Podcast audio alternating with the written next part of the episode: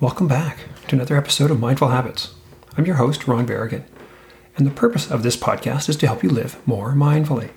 Now, I believe that the point of mindfulness is not just about building a strong meditation habit, but it's also about establishing a series of mindful habits that enables us to respond mindfully to what's happening in the world around us and intentionally move us toward our goals. And in this episode, we're going to be talking about the invisible barrier. Now, let's begin by taking a mindfulness moment. I'd like to invite you to take a few deep breaths in and out.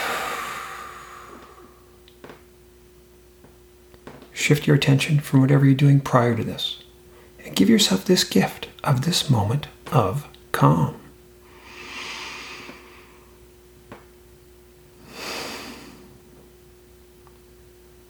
Relax your shoulders and unclench your jaw. And follow your breath in and out. And do your best to release whatever stress you might be holding.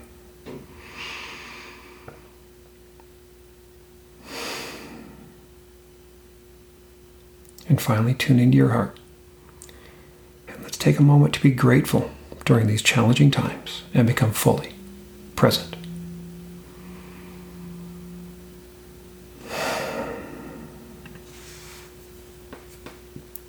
Welcome back. Now, in this episode of the Mindful Habits podcast, we're going to be talking about the invisible barrier. But before we jump in, I want to talk about my habit tracking app. Now, I try to keep three things in mind when I was building this app. The first is simplicity, kind of making it very simple to track your habits. There's a community aspect that I was also just trying to keep in mind of, kind of giving each other kudos and encouraging others, each other on our habits journey.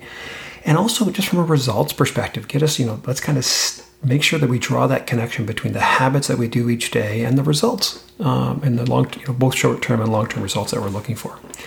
Now, this app is available on iOS, Android, and via the web. If you're interested in checking out the app, visit thehabitlab.co. So that's thehabitlab.co to learn more. Now let's talk about the invisible barrier. I like to use a metaphor of we all have this inner thermostat. And this, just like with a thermostat, it's set to a particular temperature, right? So if you think about a thermostat in, say, the location or wherever you happen to be right now, so you're in an apartment, you're in a room, you're in a house. So there's this thermostat that's monitoring the temperature. So the thermostat, it's set to a particular temperature. And, if the outside temperature falls below a minimum, right, the furnace, the heater will kick in and it'll heat the house. This furnace or the heater will run for a while until the temperature raises, and it stops when it reaches that set temperature. Now, the thermostat also works the other way, right? If the outside temperature rises above the max, the air conditioning kicks in, right? It starts to cool off the house and it turns it off once that temperature is reached. Now, we all have a temperature setting for every area of our lives, right? So the quality of our relationships, how much money we make, our overall levels of happiness are all examples of these minimum and maximum values, a temperature setting that we have in our lives. And, the lower limit is what we find unacceptable, right? And the upper limit, we don't move beyond. So we see this in our lives all the time. Like when life throws us a challenge, we automatically react, right? To get everything back within the ideal range. At the minimum value, it's that lowest standard that we're willing to accept. We can see this in our lives when we experience an illness or pain. We quickly adjust our habits to bring us back to a minimum level of acceptance. When something threatens our income, right? When we lose our job or not enough clients or not enough business coming in, we quickly scramble, right, to get back to the minimum level of income. We're automatically kind of running all these habits to maintain this minimum level of standard. Right? But there's also a maximum level, and we rarely go beyond this upper limit. And this is where the invisible barrier comes into play. The max value is that invisible barrier, right? And it's held in place by our confidence, our relationships, our environment, our identity, our belief about ourselves, the world, and our place in it. And we're actually wired to play within this min-max value zone.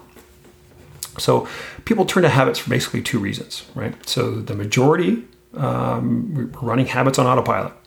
And we only adjust our habits when life falls below the minimum. And this is kind of a reactive approach to living, right? The majority stops when we reach this upper limit.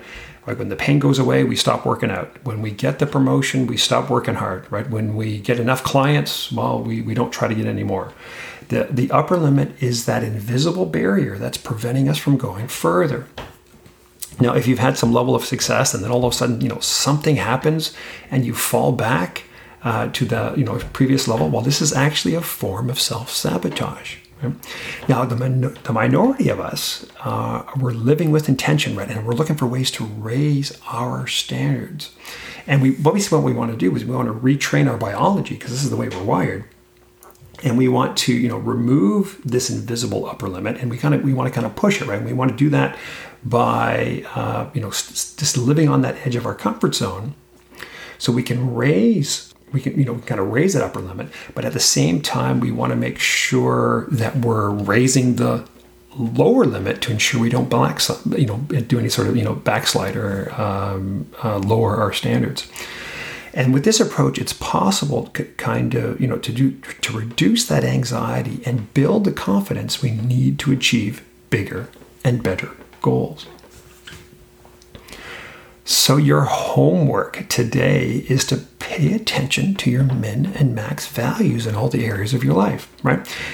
Pay attention when all of a sudden you're motivated to take action. Like if you wake up in the morning and all of a sudden you're motivated, well, it's probably because something has fallen below a minimum value. So somewhere in your life, it's like, say there's a challenge with a relationship or you say with your kids or at work or whatever. If you're all of a sudden driven to make a change, well, it's probably a minimum value that is in your thermostat that you're motivated to do something about. And on the flip side, I want you to pay attention where you procrastinate, right? Or areas that you're avoiding, right? This is most likely due to an invisible barrier, right? That where you've reached that upper limit. Step one is just pay attention for the next week. Step two is start working somehow on some habits to raise that lower standard and push at the limits of your upper standard, right? So download my habit tracker and get started on your first 3 habits if you haven't done this already. Head over to thehabitlab.co, so that's thehabitlab.co, and install 3 habits, set up 3 habits. The first one is a track your habit. So we've covered off this in previous episodes, but the number 1 habit is a daily track your habits habit. You go in and because you have to learn to track your habits so that you can install other habits.